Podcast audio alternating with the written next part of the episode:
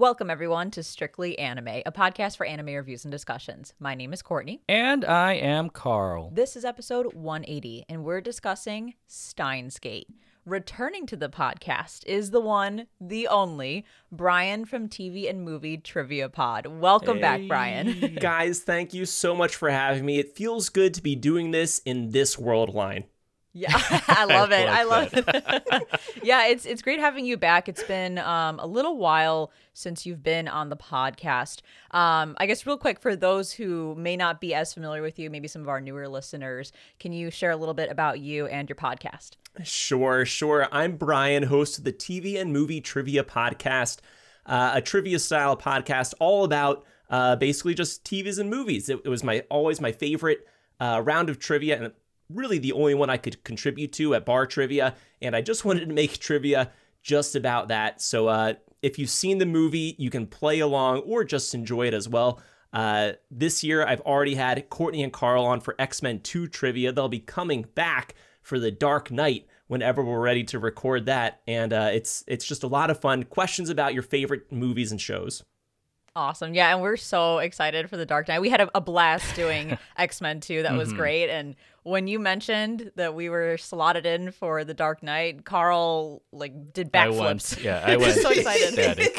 like, like, I thought it was a slim chance that we would get that, but I know I, I really I'm so excited to record that um, when we have the chance. And I know a lot of our listeners on our podcast, they know I'm a big Batman fan and the Dark Knight fan. So I, I know that they'll be looking forward to that as well.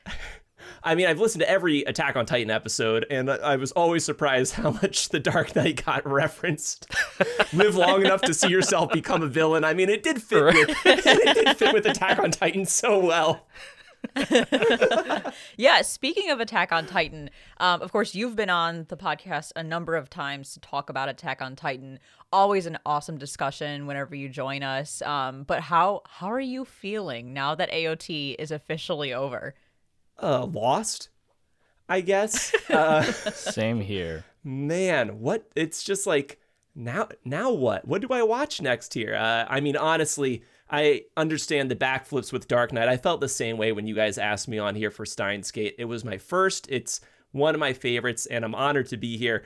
But as far as other anime, I mean, I've kind of I've had I have a list of things I'd like to check out, but like it's just things that I'm interested in. There's nothing that's like that hits me like, "Oh, I can't freaking wait to watch this." You know, like it's the the excitement isn't there for me right now, there's still a ton that I'm looking forward to checking out, um, but I have not found something that's hit me like Attack on Titan has left me just wanting more all the time. Yeah, I, I feel similarly. I, I know we, we chatted a bit about it um, on uh, when we joined you on your podcast, but I just I don't know what could fill that void. And I'm kind of okay with that. I'm okay having that void because if something eventually comes along that lives up to the caliber of Attack on Titan, I I'm like happy to wait for that and I sure. want it to be something really special. I don't want to just slot something in and hope that it's going to be great. I want it to actually be great. Yeah, I was just going to say it's um it's tough living in a post Attack on Titan world cuz like you said Brian, there's there's not really anything like that that gets me hyped or like I know like there are certain anime or shows out there where people are like like they have high expectations for it, but nothing on that same level of you know following Eren Yeager and his exploits and just the the, the adventures of killing all these titans and uncovering the truth. Um, yeah, I don't think that. I mean, there. I'm sure there'll be something as epic down the line, but I, for me personally, I don't know if there will ever be anything else that hits close to home for me as Attack on Titan. Sure, yeah. I know that I am excited to eventually start Jujutsu Kaisen. I've heard so many great things. I haven't listened to your guys' show yet about it because I don't because I don't want to know anything going in yet, uh, mm-hmm. uh, and I, I don't and I really don't know a lot about it, and I and I'm very excited for that. Um, but it's just not anywhere I can stream right now. Uh, tell you what, I did feel that way. I thought Chainsaw Man really that had so many things going on these contracts this future de- devil and uh, this combination of demon human hybrid like there's a lot going on there that i want answers to and now that is a show that i, I can't wait for more of Yeah, and I know manga readers um, absolutely love Chainsaw Man. They were so excited when the anime adaptation got announced, and I I was really captivated too by the first season. I think it's very much early days because there's a lot of like hints that manga readers drop about like oh just wait until like you get to this part or there's more crazy things down the road. So that has me excited to see like what Chainsaw Man has for us in the future. Agreed. Funny enough, I think a lot of people like to compare Chainsaw Man and Jujutsu Kaisen. Yeah. So whenever you pick up Jujutsu Kaisen, I think you'll you'll note a lot of similarities. Listen, you guys will be the first to know. yeah. well, when it comes to Steins Gate, I know you mentioned a little bit about it already, but when we decided uh, here on Strictly Anime to finally watch it, to finally watch and review this this like well-known classic anime which by the way is ranked number three as of this recording on my anime list. It may go back up to number two because right now Frieren is ranked number one. So i, I do know that Steins Gate is usually in the top three of all time. Um, but we knew we had to have you join us because this is an anime that you've shared you love. What about it do you love most or what makes it so special for you? Oh boy. Uh, one of the reasons this is so special to me is uh, it is my first. Uh, as I've always thought of myself as a TV movie connoisseur. Uh, you know, I'm so proud of my IMDb ranking number and how many things I've seen. But I was like, I really can't say that uh, without having given anime a shot. Uh, so I asked my brother, who watched it all the time. This was uh, must have been almost ten years ago at this point. Like, give me a good one to start off with that'll just make me want to watch more. And he recommended Steins Gate, and uh, it it totally took me by surprise. I there's so much emotion packed into this show. Uh, and I'm, I'm sure we'll get into it too, uh, just about the first couple episodes, which, um, this being my first anime, I, I, I was one of the ones who looked up online, when do things get started? You know, uh, this was that's yeah. what I was expecting from an anime, and holy smokes, once it did, I couldn't stop. Uh, and that really was it. This was such a jumping off point. It set the bar so high for how connected I feel with the characters, how I feel so much for them, and uh, it's just everything that I think a perfect anime should be. I, that, I think that about wraps it up. Uh, you know what? I'm sorry. I'm going to say this too.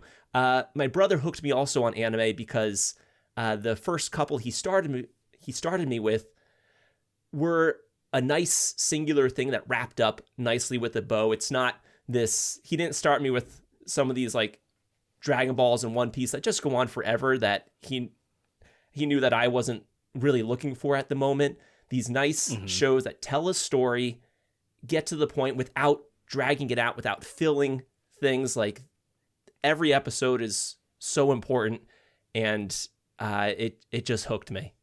I was also I was expecting you to also say like the sciency aspect of it is also what attracts you to this show. I I am a sucker for time travel. It's one of my favorite genres here. uh, wow, I, there's there's just so much you can do with it, and like there's some super creative time travel stories out there. Like I love the movie Looper.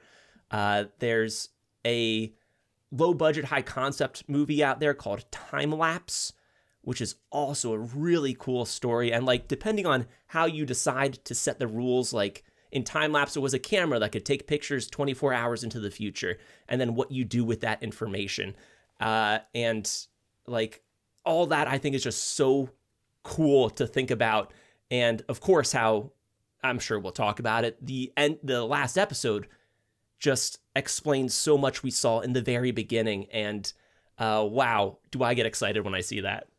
Yeah, I, I have questions about that too. And that's another reason I'm very happy that you're here because I, it, it, being my first foray into Steins Gate, I feel like I have a general understanding of things, but I feel like my understanding could be far deeper if like I could kind of explore it more and talk through it. So I'm really looking forward to to diving into this anime and hopefully answering a lot of the questions that I have. But I guess with that said, Carl, as always, can you kick us off with the synopsis? Yes. Yes. So, all right, Strictly Fam, let's gate it on as we dive into our synopsis and discussion for Steins Gate, the 2011 anime adaptation of a 2009 visual novel by 5PB and Nitroplus, produced by White Fox and directed by Hiroshi Hamasaki and Takuya Sato.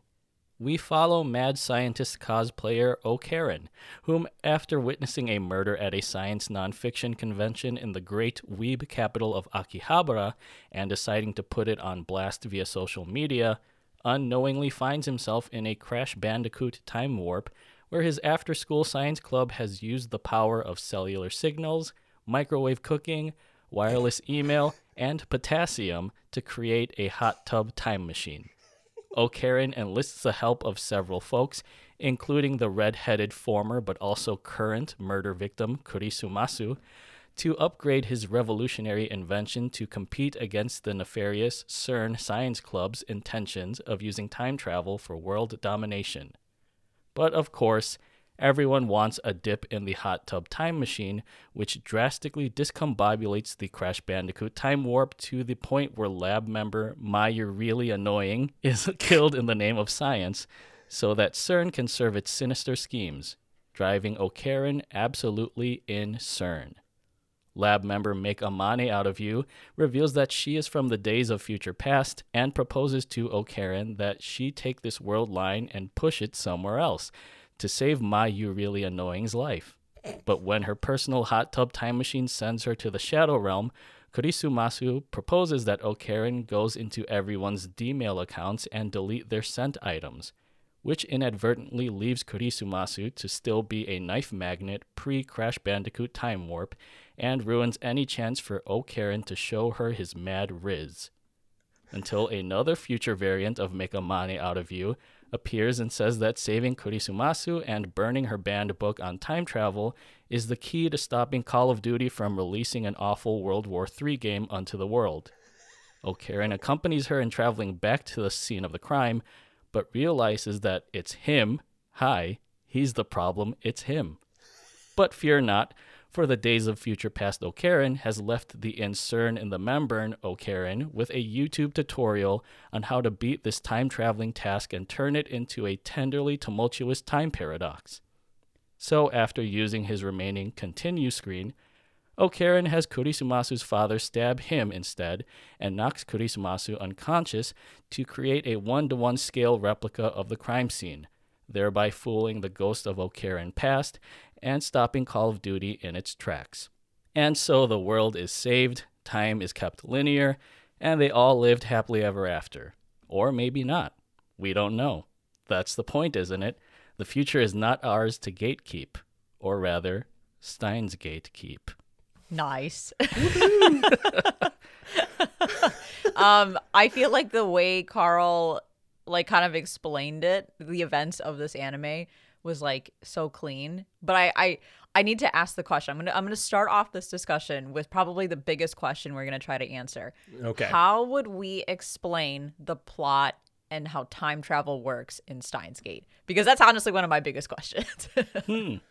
Oh boy. Uh I mean the plot is what uh guy kicks off a series of unfortunate events uh unknowingly and then and then goes back to try and fix it and protect the ones he cares about in a nutshell, right? mm-hmm. Yeah. Yeah. I guess the way I see it is like the whole show is a time loop, but it's like a consistent time loop, even though you have events that kind of deviate from the path set in the first episode. By the- the time you reach the last episode, everything's still pretty much intact, which is almost like the, the mind blowing thing of it.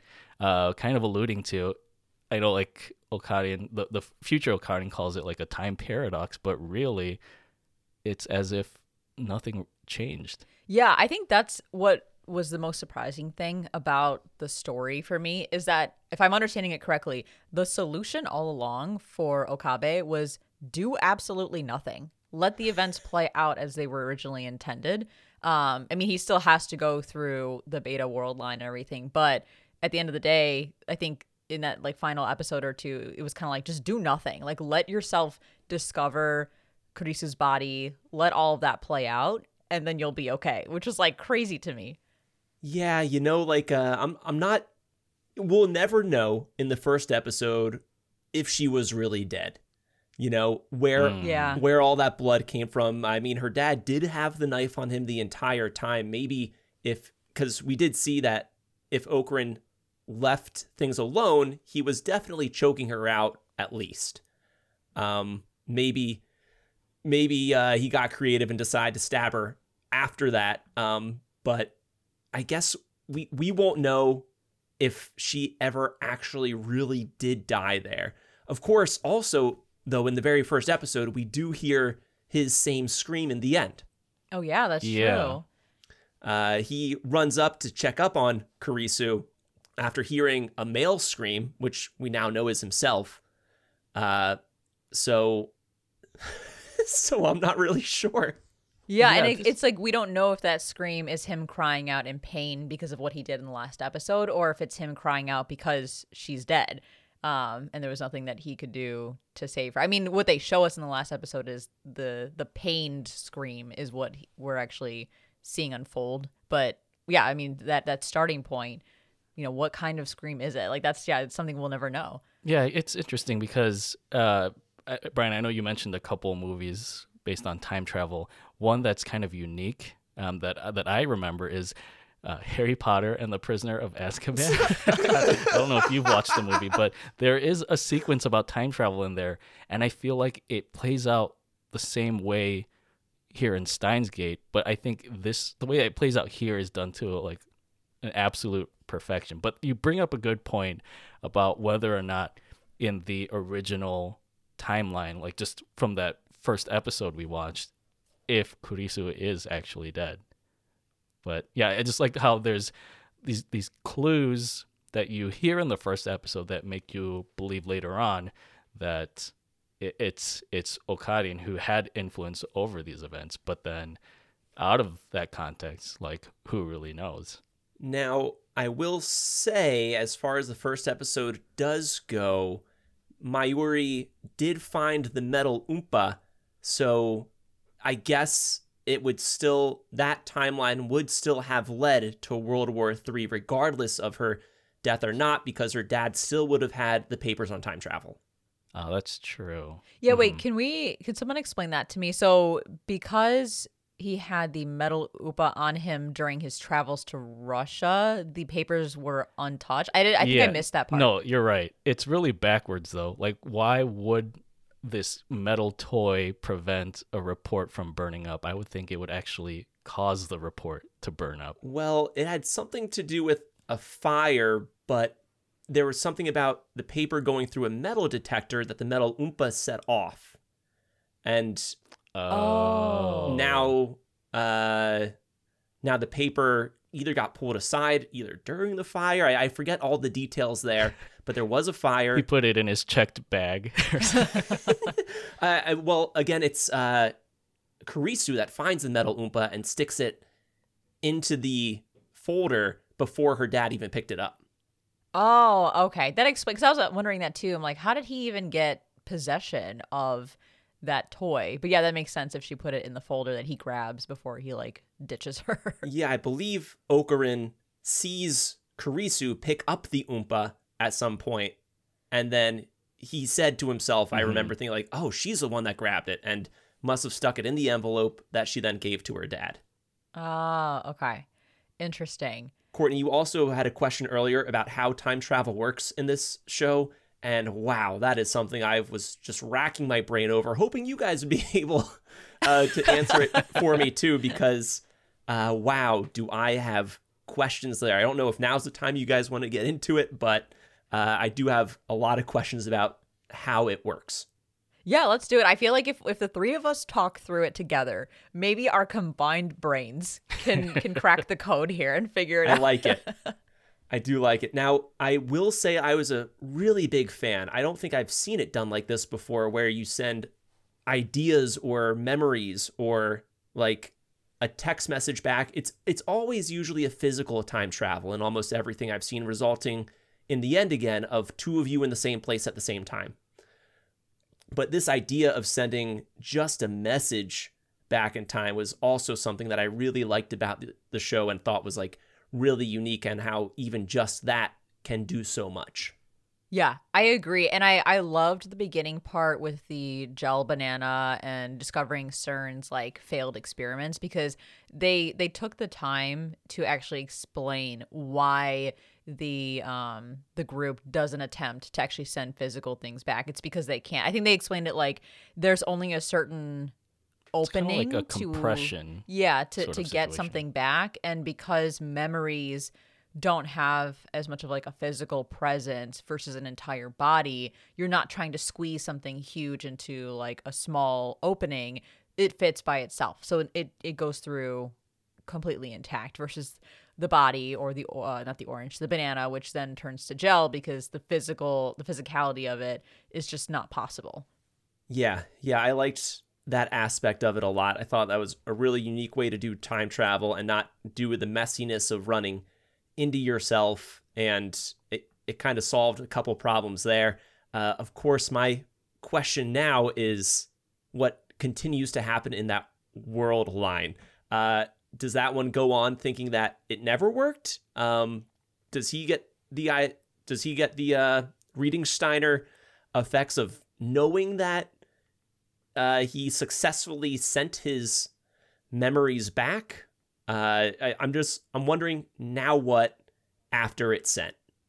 Right, that's a good question because if I remember in the earlier half of the show, John Titor, quote unquote, or who we learn is actually Suzuha, um, explains that every change to the timeline actually branches or splits time into two separate um like timelines. So now you have World more lines, yeah. timelines. So I would assume that in the like current timeline right before the time leap, for example, the original Okarin is like still there and maybe he just like like time just continues where he thinks like okay I've sent my memory somewhere else I don't know what's going to happen from here but I'll just live this reality and then it branches off to another timeline where it's like the end point of the time leap and then that Okarin can take the memories and move it forward but it doesn't actually change anything in the the previous timeline I, this is gonna be really hard to explain hopefully that yeah, made sense uh, my brain just blew up trying to piece that together. Which, if that's the case, it, it it's kind of sad to think about because there's all these timelines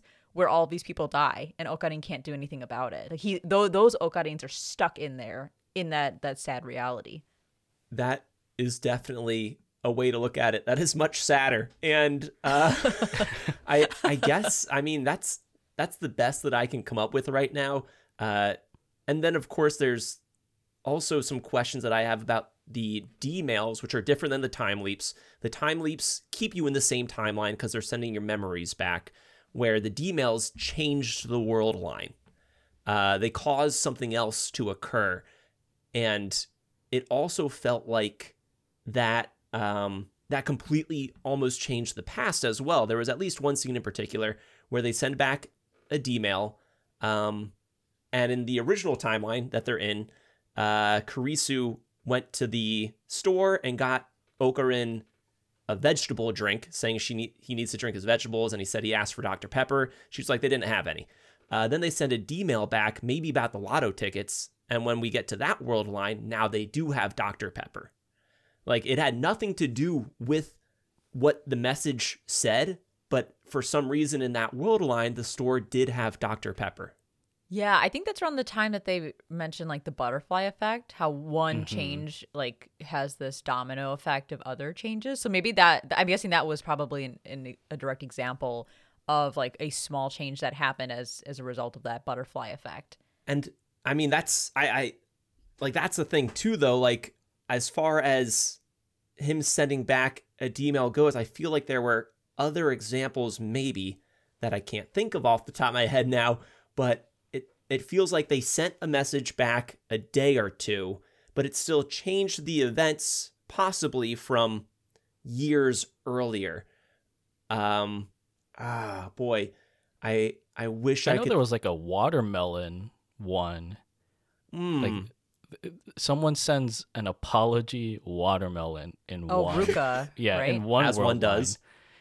Yeah, But then I think there's a timely leak or a D mail, and then that doesn't end up being sent anymore. Yeah, or um maybe like another example of the butterfly effect is Feyrene's uh, D-mail where her intention was just to save her father um, and have him be around. But an unintentional, maybe butterfly effect of that is that the Moe culture never got infused in Akihabara. So it just becomes this like electronics district instead of like an anime and gaming district. But I, because I assumed that that was her original intent. I, I thought that she was going back in time to get rid of Moe culture, and I was like, why would she do that? But then I, re- you know, as the story goes on, you learn it wasn't for that. She just wanted to save her dad. But then be- by saving her dad, she permanently changes the entire culture of Akihabara. Yeah, yeah. I mean, I'm I'm definitely okay with things like that um, because obviously that change from I don't know what was it ten years ago would have ten years of effect in the future as well, and uh, have that huge change. And um, you know, with uh, Ruka becoming a girl, um, you know, it would have that kind of butterfly like effect too. I I still wish I, I can't think of it off the top of my head, but I, I still feel like there were moments where they changed a D-mail from a week ago and it still had effects on things that almost happened like earlier than the moment they had sent that. Like almost the entire there's a slightly different past that happened. And I can't think of it off the top of my head, which makes uh, this a super dumb example, but I, I wish I could remember. You know, I, I'll try to think of it too. Um, because the one thing about Steins Gate that I found um really interesting, but maybe slightly overwhelming at times, was the amount of like things happening all at once. And like like I said, all those small changes, even down to like the characters themselves, every single character played a role in how all this unfolded. But there were also moments where I'm like, oh my gosh, every character has something going on. Like even characters that you thought were just side characters that didn't mean anything actually have a huge role to play and kind of keeping track of that at certain times on top of all the time travel that was happening. There were moments where i was like holy cow i need to pause here and like take a breather and try to absorb everything. Yeah, although I I kind of appreciate at first I didn't, but now I appreciate how you know Steins Gate kind of changes in like tone from the first half to the second half of the Yeah. series. Uh, it kind of reminds me of that that Korean film Parasite. Brian, I don't know if Ah. you've seen it, um, but it, it starts off in one genre. In Steins Gate's case, it's kind of like feels like lighthearted comedy, and then suddenly it turns into this thriller and like a race against time. But it, it's great that in the first half we have all these characters that we're introduced to that that seem like one-off uh, people like, Ruka, Moeka, um, Amane, but then as you go into the second half, you realize that they do play a bigger importance in the overall story, and that idea of convergence, they, they talk about like the world lines converging, but also these separate storylines converging. I found that just really fascinating. And I knew from the beginning there was something up with Mr. Brown. So I'm glad that Really? came full circle. Yeah. Something about hearing Moeka mention FB, the B made me think that's probably Mr. Brown. oh i thought it was facebook the whole time I mean- obviously that wouldn't make any sense but i was like man she's addicted to facebook but then when it's like, yeah, Mr. Brown is the one who who was coercing her into doing these things for CERN. Was like, wow, I, I'm glad I picked that up. Wait, okay. So now I have a question about Mr. Brown, really quick, while we're on, on the topic of him. So in the, uh, the the final world line, I think they call like the Steins Gate world line. In that that Steins Gate world line, is Mr. Brown still a bad guy? Like, do, does like does Okarin have to just basically go his whole life? Like thinking, God, like this guy's a really bad dude. He's, he's gonna do some bad things, but I can't say anything about it. I just have to ignore it.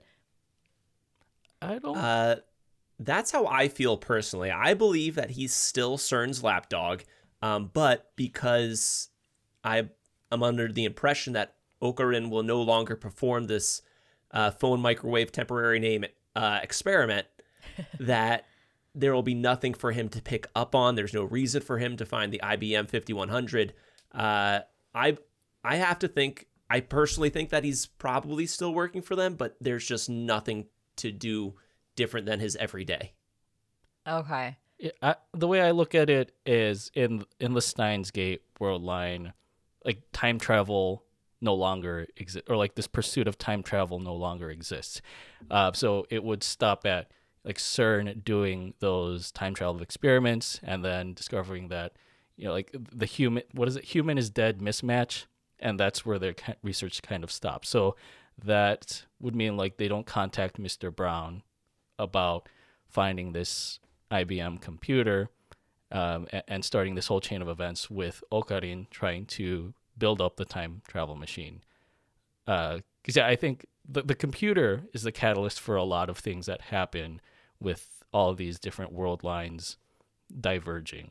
And so if CERN doesn't have an incentive to track down Okarin, they wouldn't have to reach out to Mr. Brown for him to use Moeka to get to Okarin. But he's still a part of CERN through whatever reason, and is still like what Brian said, like he's still their lapdog. It's just he's no longer chasing after this group because mm. he doesn't know anything or doesn't need to chase after them. But that's what's weird is like if that is the case, then yeah, Oka, Oka, Okabe has to go his whole rest of his life knowing that his landlord okay, is yeah. some shady dude. Along with his assistant having possibly killed his best friend in the future in a different world line. Yeah, that's gonna live with Okarin. Oh yeah. You can't just look Moek on the face and be like on friendly terms really. Yeah. Well, he still gave that's, her a badge.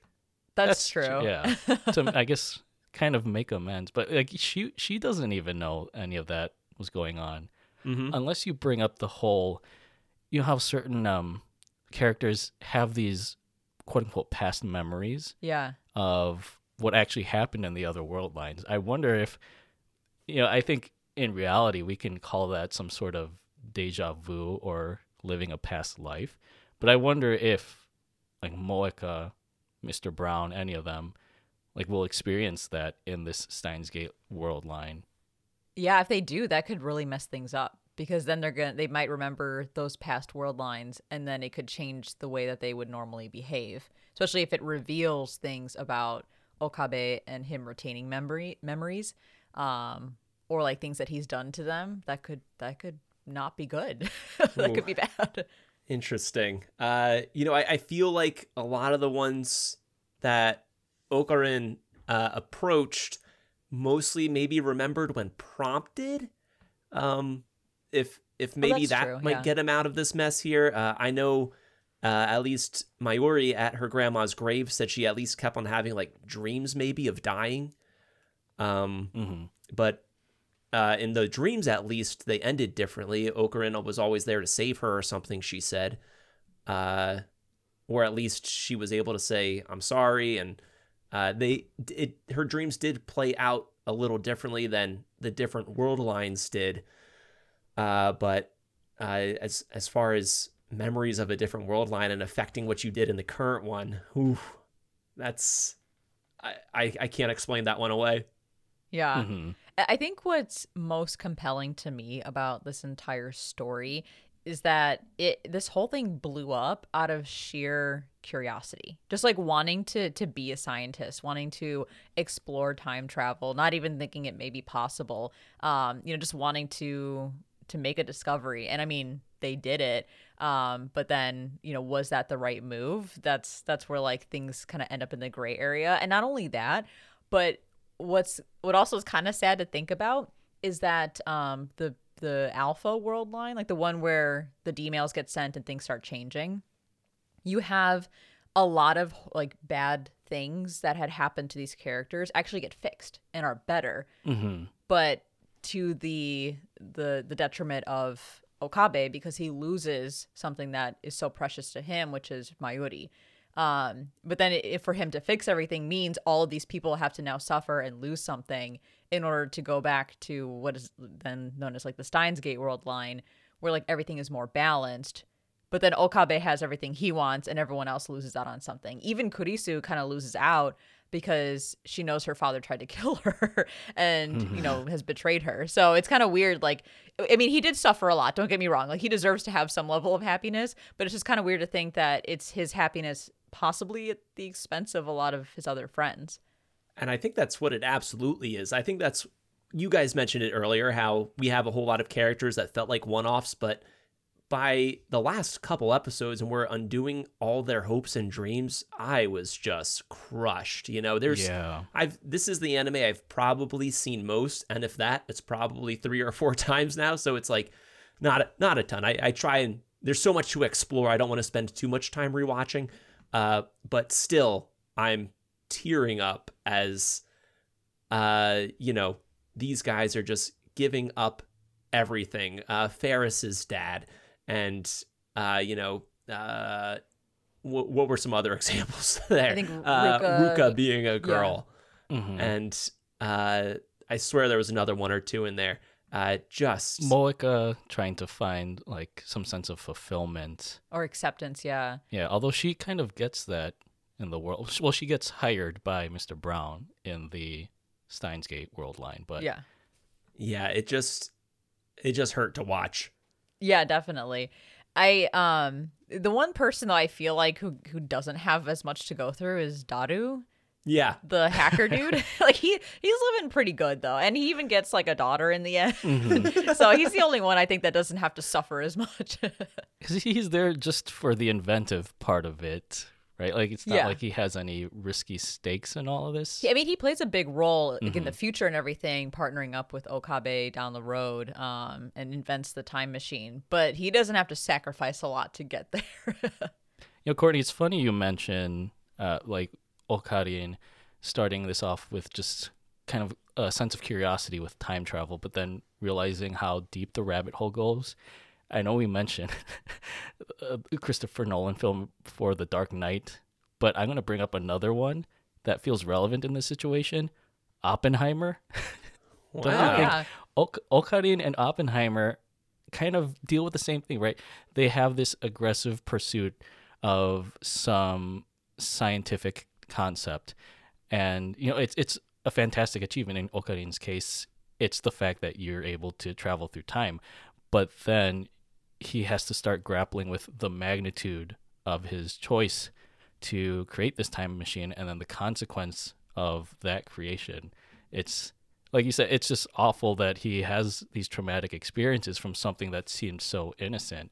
Um, but you know, I think it also kind of plays into like with all these characters having these great um, turnouts for them in these conv- or diverged world lines, but then them having to take that back in the ultimate Steins Gate world line.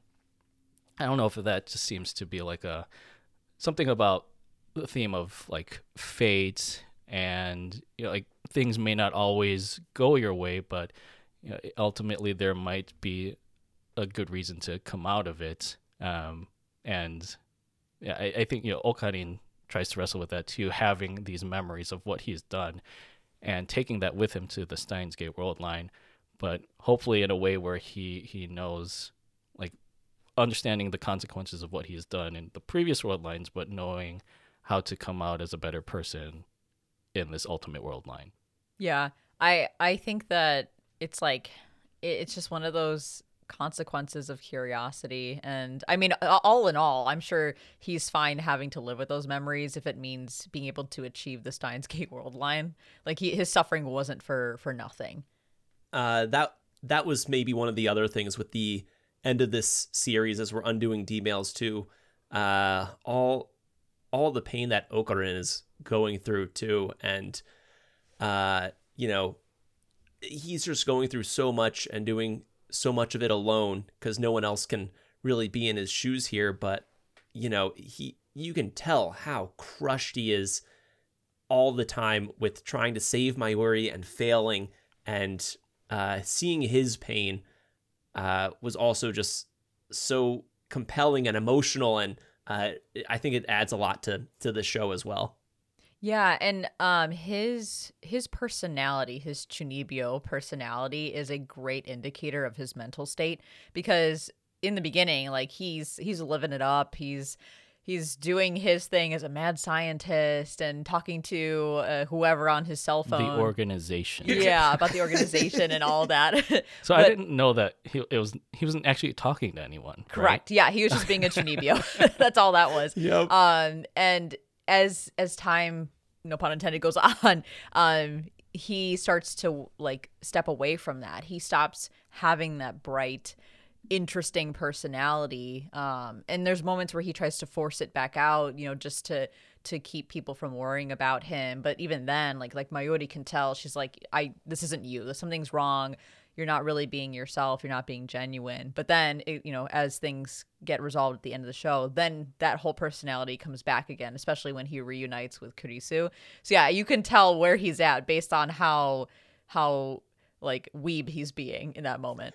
Yeah, Ocarina is, is a fascinating character study in this series.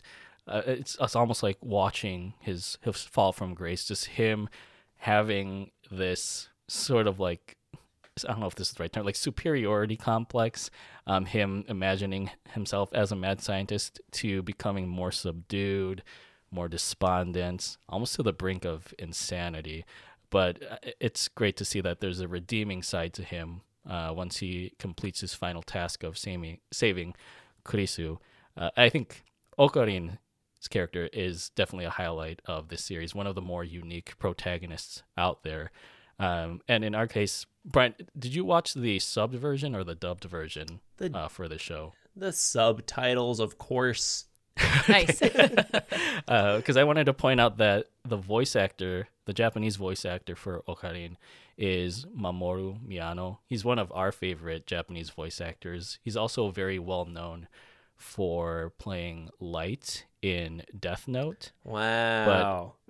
yeah he's he, he's his role here is just fantastic and really capturing the the humorous emotion of Okarin as well as the the the sad and despondent ones. I really enjoyed his character. Um, I thought that that he was fun, and really the whole cast of characters I think resonates with a lot of anime fans because this group is basically a bunch of weebs. Um, like even Kurisu, who tries to hide the fact that she likes anime culture, even she likes it. Um, so there's a lot of relatability with this this cast. It's they're super fun. And uh it was again as my first anime didn't know quite what to expect. I was hanging on to every word of the organization the first time i watched this. I'm like are there hints here? What is going on? And then eventually i had to text my brother who was like is this is are we just messing around here? Like that that was I mean uh watching it now I watch it with much more appreciation of how much fun uh they're having even though uh you know I do think he's pretty socially inept. And uh you know I cannot imagine approaching somebody with that my friends that might be how I behave you know at the lab. But now I'm meeting strangers and still talking about the organization. That's that's off the deep end behavior. Mhm. Can I just say it's so funny, or I, I find it funny that CERN is like a villainous organization in this series, because like the only other reason I know CERN in pop culture is through the movie Angels and Demons, but really they're just a, a science organization. Like they're just trying to advance scientific progress, especially with like quantum physics, the Large Hadron Collider. But like, just part of me thinks it's so funny that they're out here trying to murder other scientists um, to to have this sort of one-upsmanship in like the time travel arms race. it almost feels like if someone's going to make a movie about like all our phones being hacked and like meteors coming to earth they're going to make nasa the bad guy because they're like the go-to space people so why not just make them the bad guy because they're a big organization dealing with space uh, i did have a couple questions for you guys about this show Yeah, fire away. uh, yeah, if you don't mind me asking here. Uh, so, uh, again, this was my first foray into anime here. Uh, I was wondering how you guys felt about the first half of the show.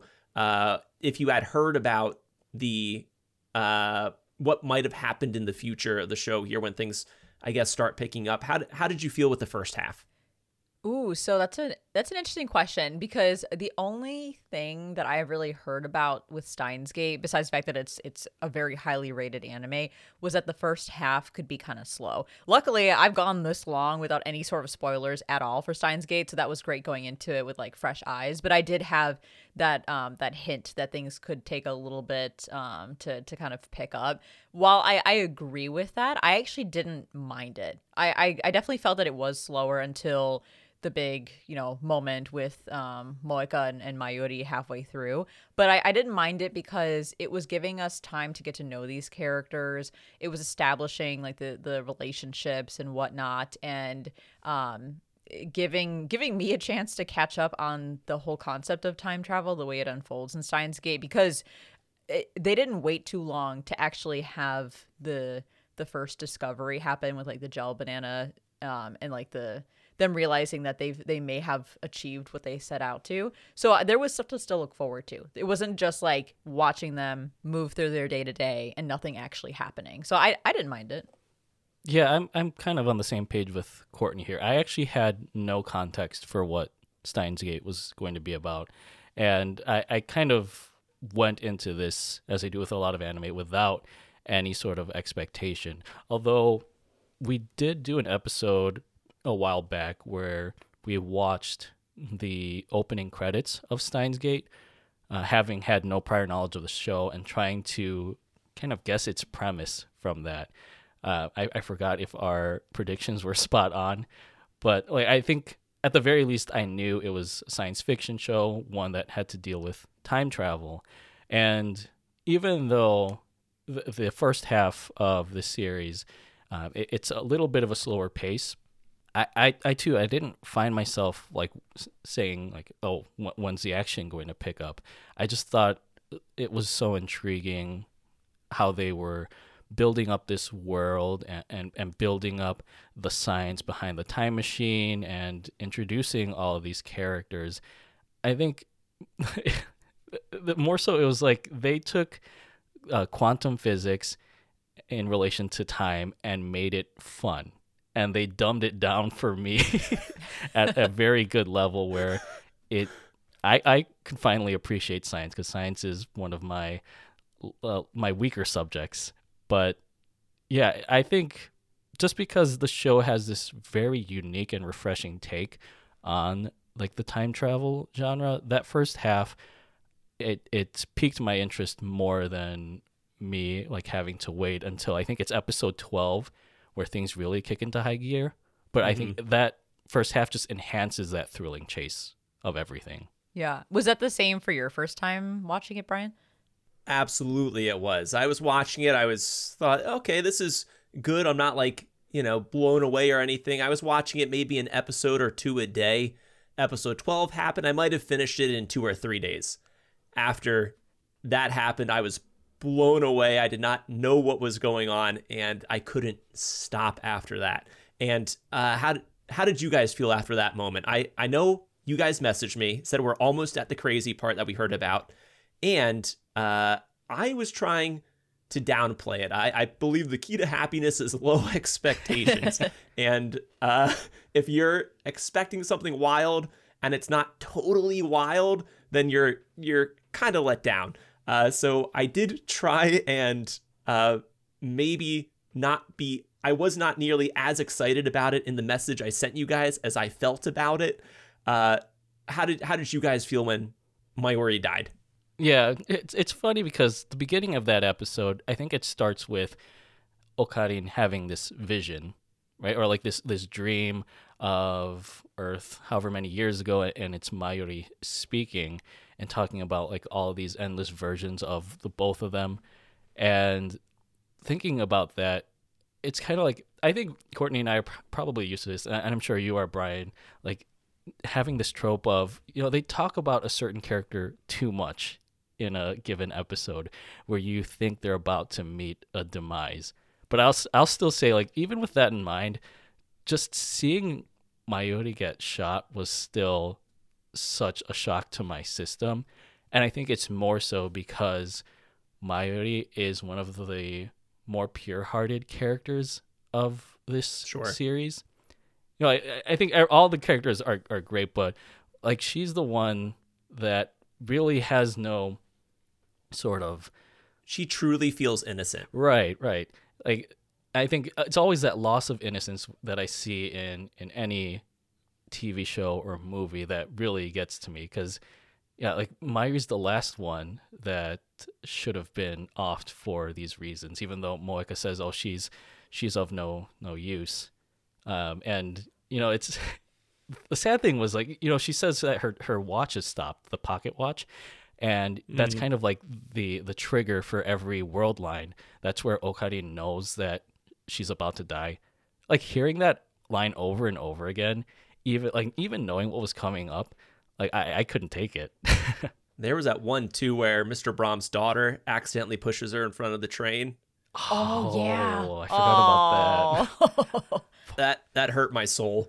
yeah. Oh my gosh. I, I I think for me with the the plot twist, it definitely hurt me as well to to see Mayuri die.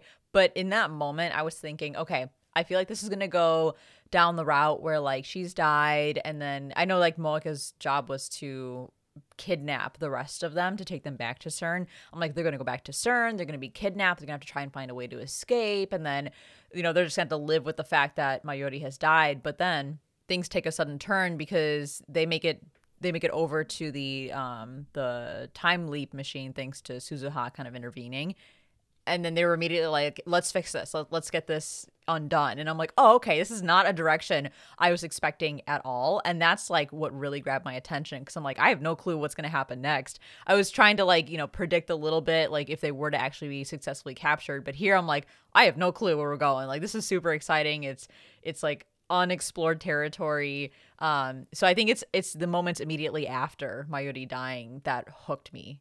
Yeah. Yeah, I mean uh after that, I knew that I was all in on this show and uh, it was just so excited after that point.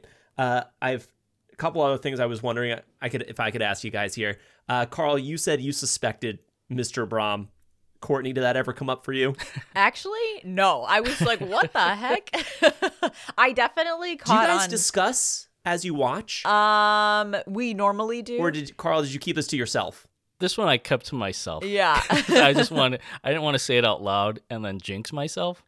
But then yeah, as soon as that happened, I was like, wow, I was right. I I mean I called it with Suzuha because I mean they were dropping some pretty big hints about her. Like she was saying some really weird things. I'm like, okay, she's probably from the future. I didn't think That she was my next question. Yeah, I don't, I don't, I don't think I put two and two together of her being John Titor. Um, but yeah, the Mr. Brown stuff, like I was like, oh, okay, like that's why I was a little overwhelmed at times because I'm like, everybody has a secret, everybody has a role to play. But that also is nice because they're not kind of wasting your time introducing you to characters who don't play a role in the end game. Here, it's like everyone does matter, so it, it is worth it to get to know these characters.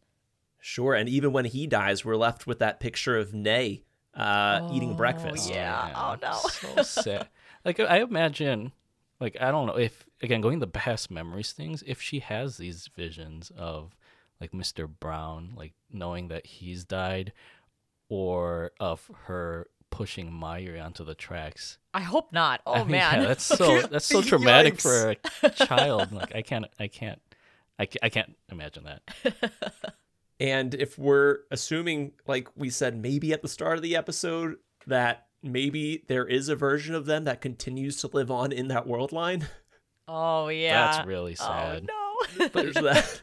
Um, okay, uh, so you suspected Suzuha. Suzuha. Uh, we got Mr. Brom here, but didn't know about the John Titor thing. Uh, I also was wondering how you felt about uh, Okarin and Kurisu uh, falling in love. I I figured they were gonna go that route, especially in the closet scene where it was like really dark and they couldn't see anything, and then the lights came on and they were like really close to each other and blushing and like a cute moment with the two of them. I I like them together. I just felt like they didn't invest enough time to develop that romance. Like they have a close relationship, but they're they feel more like a close friendship because we didn't see too much about them developing romantic feelings. So you could tell there were times where like Kurisu was a little shy or whatever, or t- tried to like downplay stuff about Okabe, but I don't know. I just kind of it, it came a little bit out of nowhere, but because I didn't Sure. mind that pairing, I, I was willing to forgive it. I I'm kind of on the opposite end where I think there were enough signs. Carl thinks it's unforgivable.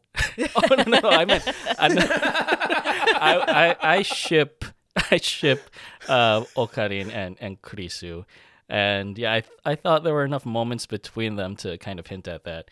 I I was afraid that the show was going to go the ter- or the route of a harem where you know there's a bunch of female characters that are trying to vie for Okarin's um, affection, but that's not the case, especially because now that I see, now that I think about it, like Mayuri is more like his younger sister.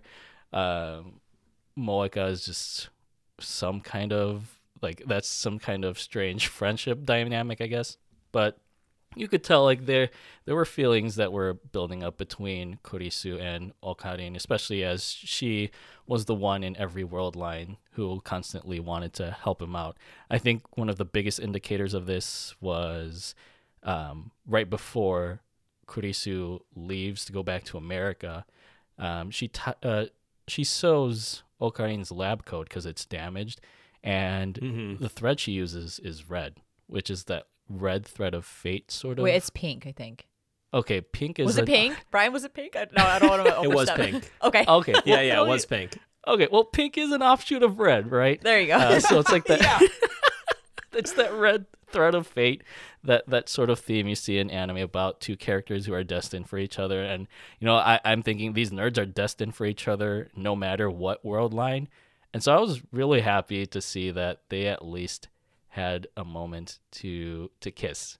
Because i feel like that's very rare in anime right? Yeah. I, I did like that that romantic like climax of them like admitting their feelings and especially knowing that they're going to be torn apart um, shortly after. So that that was really really sweet to watch. But I mean, would did, were you also a, which which camp were you in, Brian? My camp where like you didn't feel the the romance, or Carl's camp where you did feel the romance?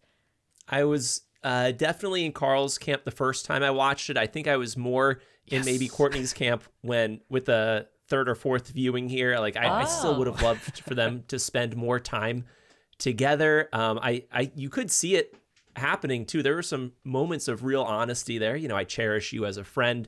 I'm here in whatever world line you need.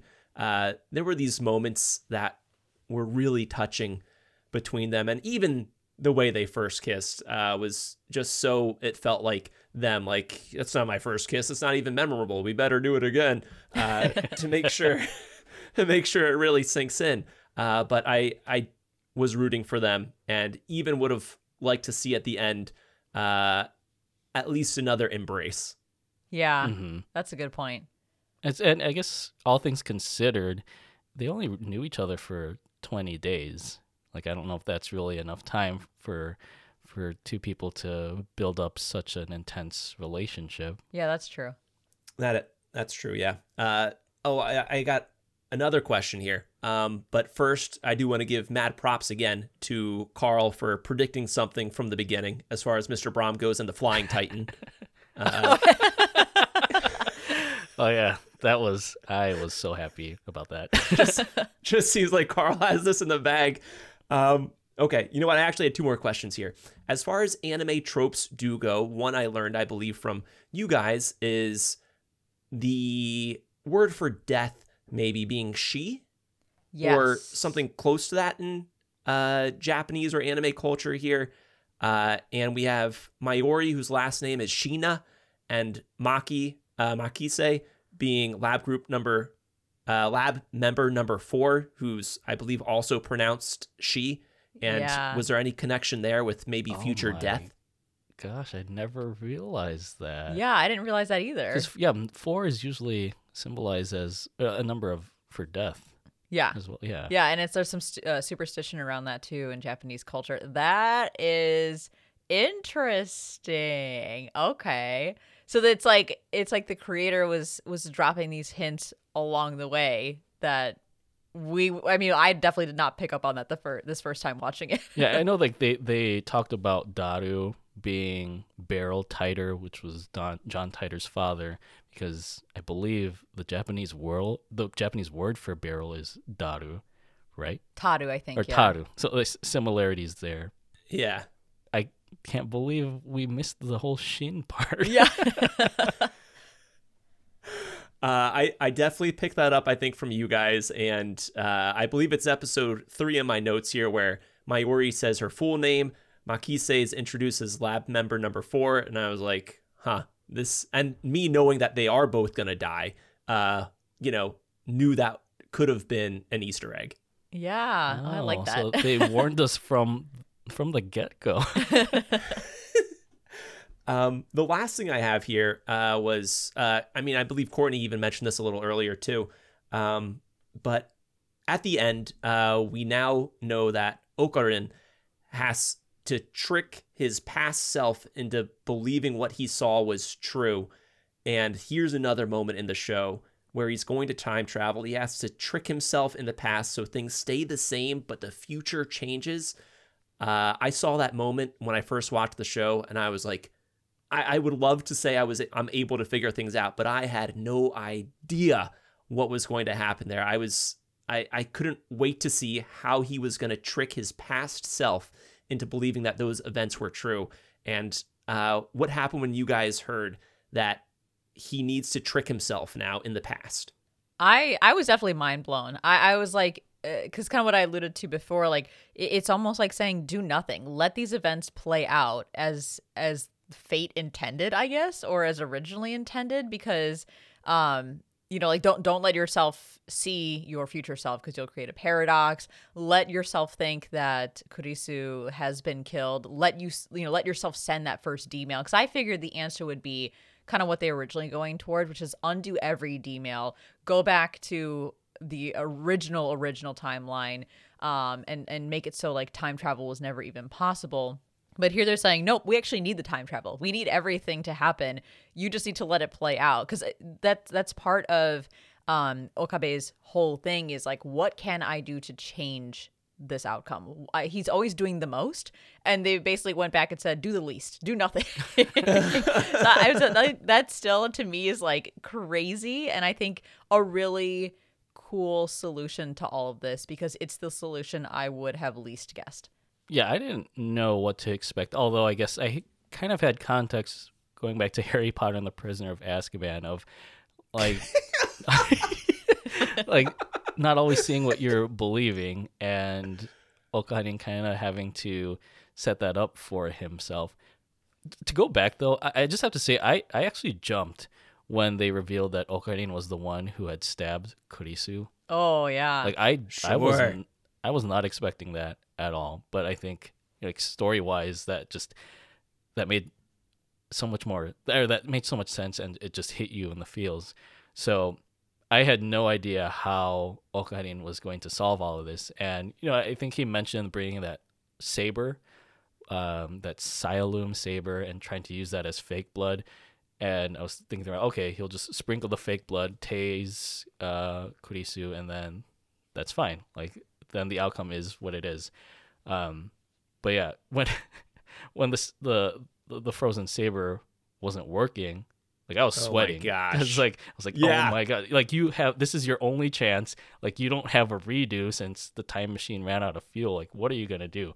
But I I, I think it's it like makes thematic sense for Okarin to kind of offer his own blood in order to make this event happen because it's it's kind of like his blood, sweat, and tears, literally, to make this world line or to converge into this peaceful world line through the Steins Gate, um, and hopefully like have everything resolve itself in a, a good manner. But like thinking back to when the future Okarin gives him the video, I thought, what if Okarin like just has to present himself to the the past Okarin, and then that's how you create the time paradox. But then I think that would render him insane. So, Probably, yeah. yeah. But I, I just love the way how this played out, where again things aren't always as they seem, but it's such a full circle moment seeing how what we saw in the first episode, save for the the metal upa, everything is still intact from what we viewed there versus how the scene actually played out in this final episode. Yeah, yeah, and I love how uh, in the first episode we do hear uh, and yell, uh, and I love how in both of these scenarios it still gave us a reason for both of them. In the first time he fails, he yells out of anguish for accidentally killing Kurisu. And the second time he yells because he's making himself bleed. He just put his hand in his open wound. Uh, so in both he yells in both he'll hear it, but the reasons are completely different. Mm-hmm. Yeah. Yeah, it's crazy. I'm surprised that didn't create a time paradox because he's like, why do I hear myself screaming? yeah, that's a good point. Yeah, I guess he just didn't like maybe uh maybe you just don't wouldn't maybe he didn't recognize himself screaming. I that's a that's a tough one for me. I yeah, because maybe I'm gonna like say that. it- it's such a distinct scream. He's probably never been in a situation where he let out a gut wrenching scream. So maybe it just he didn't recognize it, or maybe it was far enough away where it was like too echoey and he couldn't make it out. Sure. Sure. Uh, and I, I have to say, one of the last things I wonder about this is that we're always trying to get uh, to the beta timeline. Uh, he's uh, most of the time they spend in the show is below the 1%. It's only afterwards here that they get above the 1% and get to the uh, beta timeline there. But still, I got to wonder if we can break the 2% divergence or the 3%. Are there other world lines? Oh, that's a good question. Hmm. And like, what happens then? I feel like if they got to like hundred percent, the world would implode. Time would just cease altogether. I feel like in one of the percent divergences, Okarin becomes that messiah. oh yeah. uh, that what was it? Yeah, John Titor says, "Oh, you have to become the messiah um, for everyone when it comes to this time traveling thing." So that's if I'll say that's if Okarin is feeling really lucky. he wants to meddle in time travel again. Yeah. Well, Brian, I have a, a question for you because you've mentioned that you've watched this a few times now. Um, after watching it multiple times, is there a moment that you would say is your absolute favorite? And it may be a moment we've already talked about, but is there one that just like you you cannot wait to rewatch every time? uh, that I can't wait to rewatch. Uh, I was looking forward to seeing them kiss again, uh, like seeing them together. Really, I I couldn't wait to see the moment when uh, things pick up again, and as heartbreaking as that is, to see what it does to everybody. And I, I did forget a good portion of it. I forgot how uh, much this still hits me in the gut, and just seeing everything happen over again. Uh, how uh, you know, I, I teared up, you know, at all these moments here with, like we said, uh, Ruka giving up her dream, uh, Faris giving up her dad, when Suzuha uh, sends that message from Mr. Braun just saying how she failed over and over again. Like, Mm. uh, there was so much, the, the emotional aspect of the show, I think, is one of my favorite things that really makes me fall in love with it. Yeah, I like that, and it, I, that's kind of what I it, I experienced. It was kind of like an emotional roller coaster. Um, and again, a lot of that is signaled by Okarin's um, or Okabe's personality. Um, you, you have like these moments where things seem to be fixed, and then it's just like, nope, not fixed. Mayuri's still dying. yeah, I, I I think that um, if I were to ever rewatch Steins Gate. I I could be most excited for that episode 12 and then watching um watching the kiss scene as well. I really like that part. And it's gotta be it's it's gotta be the kiss scene for me. I could rewatch that and still have a smile on my face because again, you you don't get that in anime. Very rarely. It's like you have to pay an arm and a leg for that to happen. That's but true. I'm just so glad it, it's canon now. Like uh, Okarin and Kurisu are, are official. yeah. um another Yep, question yep. I have for all of us is um if you were to choose and you have to choose one of each, who is your favorite character and who is your least favorite character? So Brian, do you want to do you want to share yours? yeah. Yeah, I guess so. Um wow, who is my favorite character? Um I you know what we I guess we did spend a lot of time with Okarin. I did, I did like Okarin a lot. I uh I do like his uh sense of humor now that I guess I'm used to it. Um I I believe I'm going to have to say Okarin. I I could see him being a lot of fun to get along with in in the real world. Uh, texting things about the organization, El Psy uh, things like that. uh, um, I and you know what? And he's also a really good friend. Uh, you can say a lot about him, but he is uh, loyal to a fault. So uh, I, of all of all the people we spent the most time with, I I think I'm gonna say Okarin. Nice. Yeah, he's a good character. Who who's your who's your least favorite? Oh boy, yeah, I forgot that was part of the question. Uh, who's my least favorite character? Um, I will say uh, the Mayushiis got old. Uh, yeah. at least speaking of yourself in the third person, uh, that was a little strange, but uh, you still absolutely were crushed to see her go. Um, you know what? I would. I think I'm gonna say Moeka. Uh, I, I, she was just so drab, uh, all the time, and uh, I, I'm gonna say Moeka. I um I agree there. I think Moeka is my least favorite character as well. Um just because like I get that there were things that she was going through and there's a reason for her behaving the way that she does. But there's like not that many redeeming qualities about her. Um like everyone's got something that they're going through, but for her it's just like it's hard to to get on board with her. And I know that it, it seems like Okabe forgives her in the end. Um, not that she in the Steins Gate timeline knows what she even did, but you know he gives her the the badge, accepts her into you know as, as a lab member. But even then, I was just kind of like, I I'm just not there yet. I'm not ready to forgive her for Same. everything that she did. Um, I would say in the beginning, I, I thought that Mayuri was going to be my least favorite character because in that first episode i'm like oh gosh she's she's not exactly the kind of character i vibe with. But surprisingly she grew on me very quickly probably Yeah. because of her innocence. And even before episode 12 i was like she's just kind-hearted. Like is her voice a little annoying at times? Yes. Um and her personality is maybe too happy-go-lucky but she's kind of the glue that keeps everything together. So i i did appreciate her. But as far as my favorite character goes i would have to say it's probably um, Kurisu, only because she also surprised me. I thought she was just going to be annoying or difficult to deal with. And while she had that tsundere personality, she actually was huge. She was a major catalyst for everything um, happening. She pulled her weight. She was capable. Um, she gave Okabe a lot of the answers that he was looking for. Like, a lot of that wouldn't have been possible without her. So she was definitely a, a champion throughout.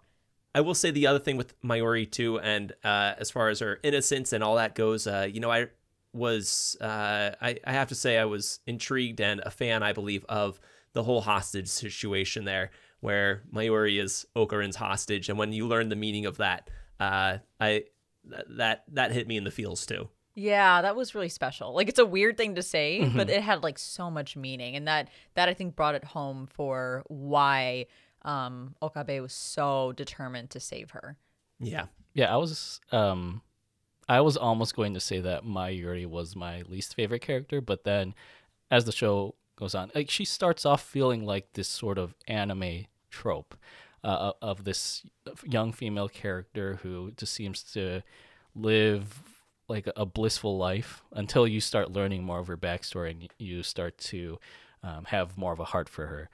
But yeah, I think it's going to be three for three with, with Moeka being the least favorite character. Uh, again, what she did uh, to Mayuri was was unforgivable, and it was on it was simply on orders. Like it, it's sad that she didn't like question those orders at all. She just did it without any doubt. And again, I, I understand that Moeka is kind of going through some problems of, of finding a sense of fulfillment in the world and, and living up to expectations. But yeah, I think she just went about it the wrong way instead of being guided towards it um, in a in a more practical and cr- pragmatic sense.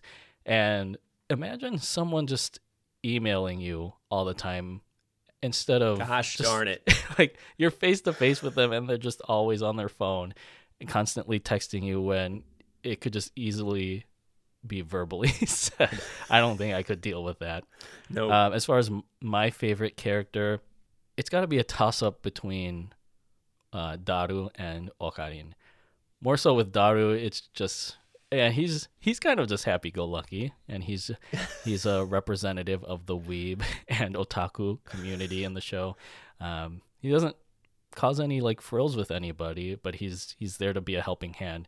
But I, I would say like it's more Okarin that I, I would favor because he's just this very well rounded character who has that goofy mad scientist aspect to him, but also is just very more like there's more to him than that and seeing him go through this journey it makes him feel more fully human and that's that's the thing that i appreciate appreciate about uh, anime characters or main characters in general is if they're somebody that you can really empathize with and you can see the range of emotions that they go through and kind of connect yourself on that sense. I like how we're all in alignment about Moeka. yeah, yeah. I mean, oh boy, that texting right in front of you. I forgot about that momentarily. Holy smokes! So that just pushed my buttons. But wow, such two strong characters here with Okarin and Kurisu slash Christina there. Uh, wow, two just like so important. Like played their roles like brought a lot to the table. Such good characters. Yeah, agreed. Agreed. Well, um, before we share our final ratings and final thoughts overall about Steins Gate, is there anything else on anyone's mind about this anime? Uh, I would love to explore the time travel aspect more. Uh, right now, I'm am I do feel like I'm led to believe that their other timelines continue, and we just get one in a lucky other timeline that's able to kind of redo things or try and fix them anyway. Uh, I I would like to explore that aspect of the time travel more, but uh, other than that, I am very happy. Yeah, I know that Steins Gate. So the weird thing is that Steins Gate is actually part of what's called the Science Adventures franchise. There are other two titles called Chaos Head and Robotics Notes. Uh, I don't think they've reached the same amount of success. And Brian, I don't know if you've delved into either of those uh, series as well. I haven't heard of those. Okay, yeah, it was, it's the first I was because re- as soon as I finished the show, I started researching about Steins Gate a little bit more. Um, but yeah, those are out there. I think they're story wise, they're completely different from what you see in Steins Gate. Uh, but I also read that there are other kind of like follow up series or prequels. There's Steins Gate Zero. There's an OVA, which I guess is like a sort of supplementary uh, two episode series to what happens in the proper Steins Gate uh, movie as well. So I think there's definitely a lot of material out there for people to explore more of the Steins Gate world, as well as video games. I think there's there's plenty of Whoa, Steins I Gate. didn't know that. Yeah. yeah, I was gonna ask have you have you tapped into any of the other Steins Gate content, Brian? I of course have seen Steins Gate Zero, and I guess that um, does mean that uh, in the original timeline, and I know we said this in the beginning of the episode, we can't tell if she was actually dead or not, or if this was the whole. Uh, if we were seeing the last episode kind of play out, but uh, according to Steins Gate Zero, she she is dead. Oh, okay. Hmm. Would you recommend we Um, watch Steins Gate Zero? you know what? I remember liking it, not uh, not as much as this one, and it does play a role a little more. I believe in the end of Steins Gate. I believe there's some forums out there about maybe starting Steins Gate Zero after episode like 21 or 22 of the original series. Okay. Um, apparently, there's maybe some some more backstory in the um, time travel aspect of trying to save Kurisu at the end. Um, but uh, I, I remember enjoying it. Um, I, I don't know if that's uh, my bias or a lot of sentimentality there, but I, I do remember enjoying the show. Okay. Interesting. I will add it to my watch list. Um, Maybe we can discuss it again. Yeah, there you go. all, all three of us. if we watch it, we're definitely going to what- message you with questions. I mean, that's one I've only seen once. Uh, so I would, again, I, I imagine I'd, I would definitely happily rewatch it with you guys. awesome. Well, going back to what you had mentioned about talking about the time travel concept a little bit more, I if I had to like if I had to put my finger on like what's happening here, like if I had to make a choice, I feel like what John Titor quote unquote or Suzuha is explaining in the online forums about the like the diverging timelines and that the original one still exists and now you have a separate one where the time travel made an impact. I feel like that's what I would hang my hat on that that's happening here. Um, just because the way that John Titor explains it in those earlier episodes seems very confident, seems very definitive. Um, now, of course, that doesn't mean that is actually the case, but I just feel I don't know. There's like that level of confidence that I have that that's kind of the direction that this show is going. Which, again, as we've mentioned before, like kind of makes things sad because every time there's a time leap or a demail, the original Okabe is probably just sitting there living in that reality that he's stuck in, just hoping that the change that he's caused can make a better future for a different Okabe. um, I don't know. Right. I don't know if that's kind of the the same feeling that you guys are getting that that could be the direction that this is this is going. I, that's what I'm left feeling. Yeah. Yeah, I mean, just the the the, the possibilities with time travel, and again, like the consequences of it, it's just, just such a, a fascinating realm. Uh, I just have two things I want to bring up, and it's you know since Brian, you're part of TV and movie trivia pod, I have pieces of trivia that I just wanted to bring up for both of you to enjoy. Okay. Um, the first is actually with John Titor. I don't know if either of you knew this, but it was an actual internet pseudonym from someone who claimed to be a time traveler from the future. Oh, really? Yeah, I think this was like on internet forums in the early 2000s, early to mid 2000s or so. Someone was claiming that they, they traveled from the future um, to, and was a time traveler. Was it like a Japanese person? No, I think it was just like someone from the the west. Or like I, I don't know where they came, but I don't think it was like a Japanese internet forum. Oh, okay. So, but I'd have to read up more about that. I uh, I did look into that a little bit. I did re- I did a little research afterwards. Found out was surprised to hear that CERN was a real thing. Was surprised to find out that John Titor was again a real thing. Um, and I, I don't remember knowing a lot more about John Titor. Uh, whoever was going by that alias was ever uncovered, or that was too early in the internet to really find out. But I I was aware that John Titor was a thing after watching this show. Interesting. It'll be one of the great mysteries of the world. Like, who was John Titor? Yeah, and I think it Yeah. also involves uh, the IBM computer. I know in, in this series it's called the I, IBN, but the IBM computer is part of John Titor's actual lore. oh, that's cool. that makes it feel like That's cool. real.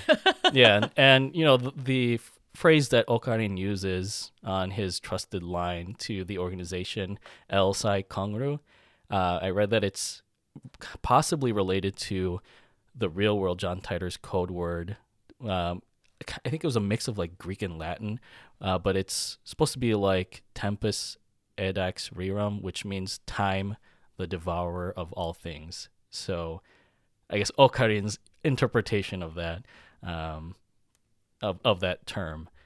Uh, the other thing I wanted to bring up, because this comes up often, are the code names for the operations that uh, Okarin assigns to all of their different missions. Uh, they are all related to Norse mythology, and it's interesting the, the choice of words that he makes for each. So the first one, this goes in chronological order of the operations. He commences Laegjarn, which is the analysis of the CERN report, is referring to a giant chest that held the legendary sword Laevateinn. Hopefully, I pronounced that somewhat right.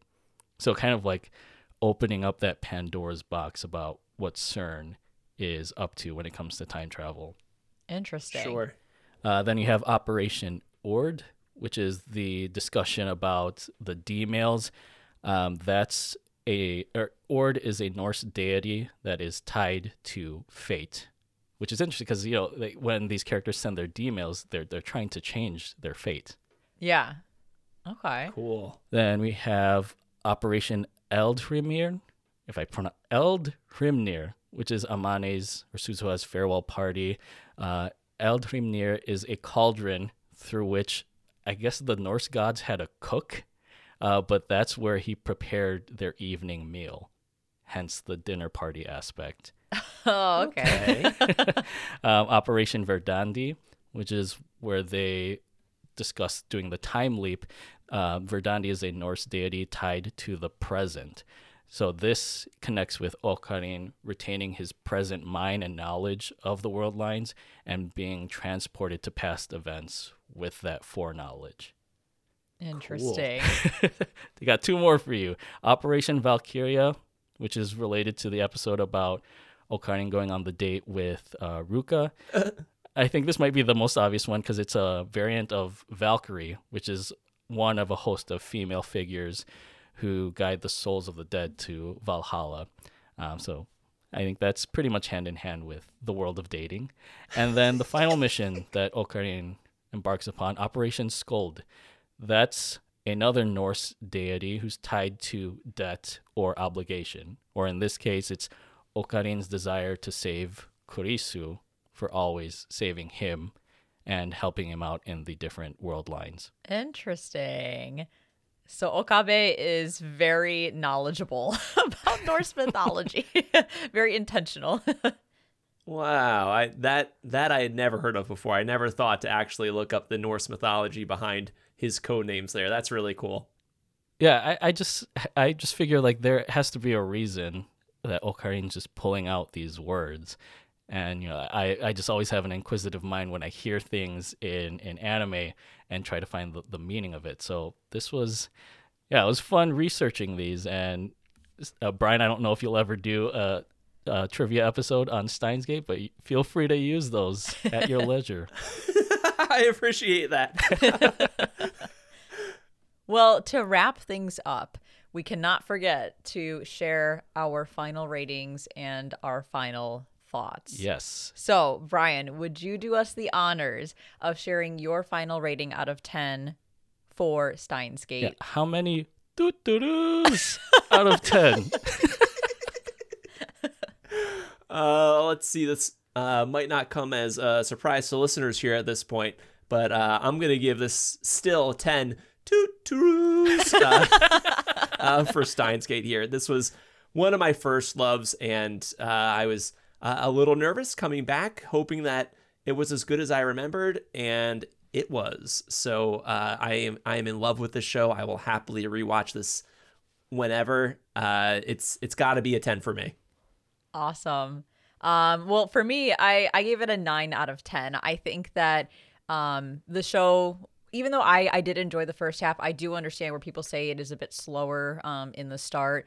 Um, there were moments, as I, I mentioned before, where I just kind of got overwhelmed by the the characters, the time travel. Although I do think that the show does a fantastic job of kind of helping the viewer along when it comes to time travel. I mean, Okabe is jumping like from time line to timeline in certain episodes like multiple times he's making jumps so i never felt totally lost but there were moments where i kind of needed to pause and let it sink in for me to be able to keep up with everything that was happening but besp- uh, besides that, um, I, I do think the show overall is is fantastic. Like, what a painful journey with such good intentions, and I think that's the most gripping thing about this is that um, as I mentioned before, like the alpha world line gives everyone the things that they want most and what makes them happy. But Okabe is completely miserable along the way, on the brink of insanity, um, and and knows that he's got to not only sacrifice a lot of his own things um, to to right the world, but also take away things from the people that he cares most about. Um, so it's just it, it's like it's such a compelling thing to watch this guy who I'm guessing doesn't have much going for him. Like he he he's pretty broke in the beginning. He he doesn't have like an established scientific career or anything. He's just a guy who loves science, has pure curiosity and and wants to to do something that no one else has done and he achieves that but it's not actually what he wants in the end. He probably is sitting there thinking, I should have never even touched time travel. I should have just let it be. I should have just been, you know, pretending things along the way. But because he did what he thought he wanted most, he like divulged into one of the worst experiences he probably ever went through.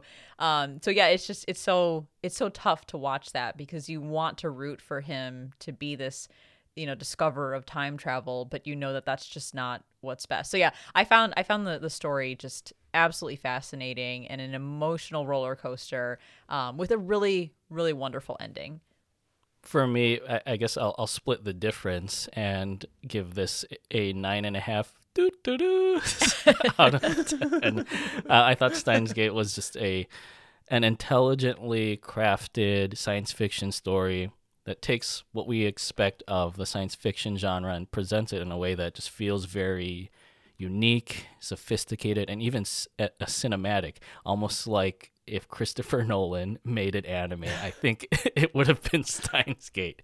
Uh, and you know, in true butterfly effect fashion, the the show is just deft at highlighting little moments that build up to this large climax and really allows all plot points to converge in the end.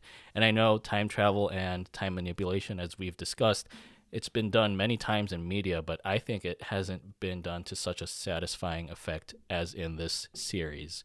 And talking more about Okarin, just seeing his journey, it's so compelling in that he's not really a, a mad scientist, but I'll say he's more of a scientist that has gone mad with that burden of toying with fate and with time and not being able to withstand the magnitude of what destruction his pursuit could bring. But then it's a journey that unexpectedly centers on love, a very timeless virtue that that triumphs over all of these other worldly and intellectual desires in the story. And it kind of brings that scientific pursuit back down to a human level that realigns Okarin with what really matters. And I just I love that sort of synergy between the technical and the emotional. So I think overall Steins Gate was definitely worth the watch and it's a series that I would want to experience all over again in any world line. Hey. Well, that's great. I, I clearly there's a reason that Steins Gate remains one of the most beloved anime, um, highly rated, and I I'm so glad that Carl and I um, we're finally finally able to watch it, especially after hearing that that anime name all the time in the community. And of course, very happy that we could experience it along with you, Brian. So thank you so much again for for rewatching Steins Gate and joining us to talk about it quite literally anytime. Uh, I was so honored to have you to hear you guys wanted me for this episode. Uh, I always love talking anime with you guys, and uh, to have you guys watch one of my favorites. Uh, I'm so glad you guys liked it. Yes, for sure. And before we wrap, wrap things up, um, please tell everyone listening where they can find TV and movie trivia podcast, um, find you on social media, and, and how they can tune in. Sure. Uh, again, I'm the host of the TV and Movie Trivia podcast, solely focusing on TV and movies there. So if you enjoy questions like, what's the name of Michael Scott's screenplay? What do you say to view the Marauders map? What are Tony Stark's last words to Thanos in Avengers Endgame? And where does Ron Burgundy say he is when he calls the news station sobbing from a phone booth? Uh, tune in for the podcast here. Uh, this year, I've already covered Monty Python, Mel Brooks movies, a couple rom coms, and we got Kingdom. I'm sorry, we got Planet of the Apes and a whole bunch of X Men movies here coming up too. Uh, I always enjoy this type of trivia and uh, having guests on like Courtney and Carl here to answer questions as well uh, is always so much fun. Uh, you can find me on any of the socials at TV Trivia Pod or just look up TV and Movie Trivia Podcast wherever you listen to podcasts. Yes, and all of those links for everyone listening will be in the show notes in the description, so you can find them there. Um, and yeah, look forward to Carl and I being on Brian's podcast and uh, doing our best to reign over trivia. So yeah, we, have got some good ones coming up for you guys. but yeah, thank you again, Brian. We really, yes, really appreciate you. it. Of course, thank you guys so much for having me. I love uh, talking to you guys, guesting on your show, watching anime with you. Uh, this is one of my favorite things. And for all of our listeners out there, as always, subscribe to Strictly Anime on your favorite podcast service. Join our Discord to chat with us. Follow us on Instagram at The Strictly Series, on Twitter at Strictly Series, and check out our website, thestrictlyseries.com. If you'd like to support the show, then head over to patreon.com slash The Strictly Series. And tune into Strictly JoJo, our other podcast dedicated to JoJo's Bizarre Adventure. All links are in the description. Thank you again, and as always, stay safe, stay healthy, stay weeb.